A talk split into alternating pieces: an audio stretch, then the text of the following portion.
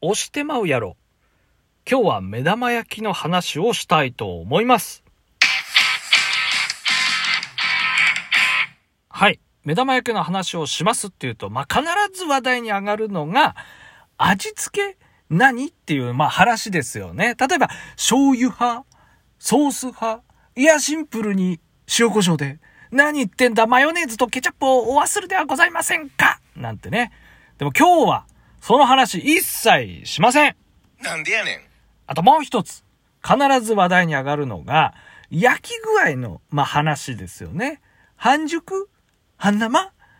いや、しっかり両面焼きたい派です。とか今日はその話、もう握りつぶしてゴミ箱にぽいです。なんでやねん。僕は言いたい。みんな君に気を取られすぎてはいませんか？と。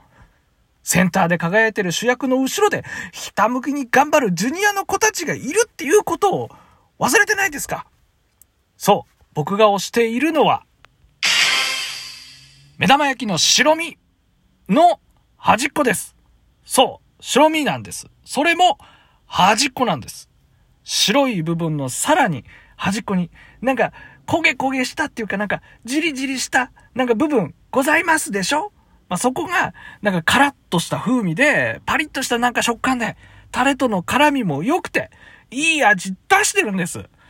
釜飯でいうところのおこげに相当するジリジリ部分。そう、おこげだと思うんですよ。まあ、おこげがね、なんか評価されてるにもかかわらず、なんでジリジリ部分はマイナーなんですかと言いたいわけです。まあ、それは、まあ、明確な名前がないからではないでしょうか。ね。端っことか、焦げた部分とか。あんまりじゃないですか？ね。そこで僕は、その部分に名前を付けようと思います。まあ、欧米では目玉焼きのことをサニーサイドアップって言うんですけど、まあ、目玉焼きを横から見たときに、まあ、太陽が昇るように見えるからだそうなんですけど、まあ、おしゃれですよね。おしゃれです。で、その、まあ、つまりね、黄身の部分が、まあ、太陽。じゃあ白身の部分はって言ったら、まあ、日の出で例えるならば、まあ、海だとしましょう。ではその白身の部分のさらに端っこはって言ったら、海の端っこなんで、そういうことです。砂浜、波打ち際です。まあ、そこで、僕はこう名付けました。なぎさ。なんでやねん。今日から目玉焼きの端っこの名前は、なぎさです。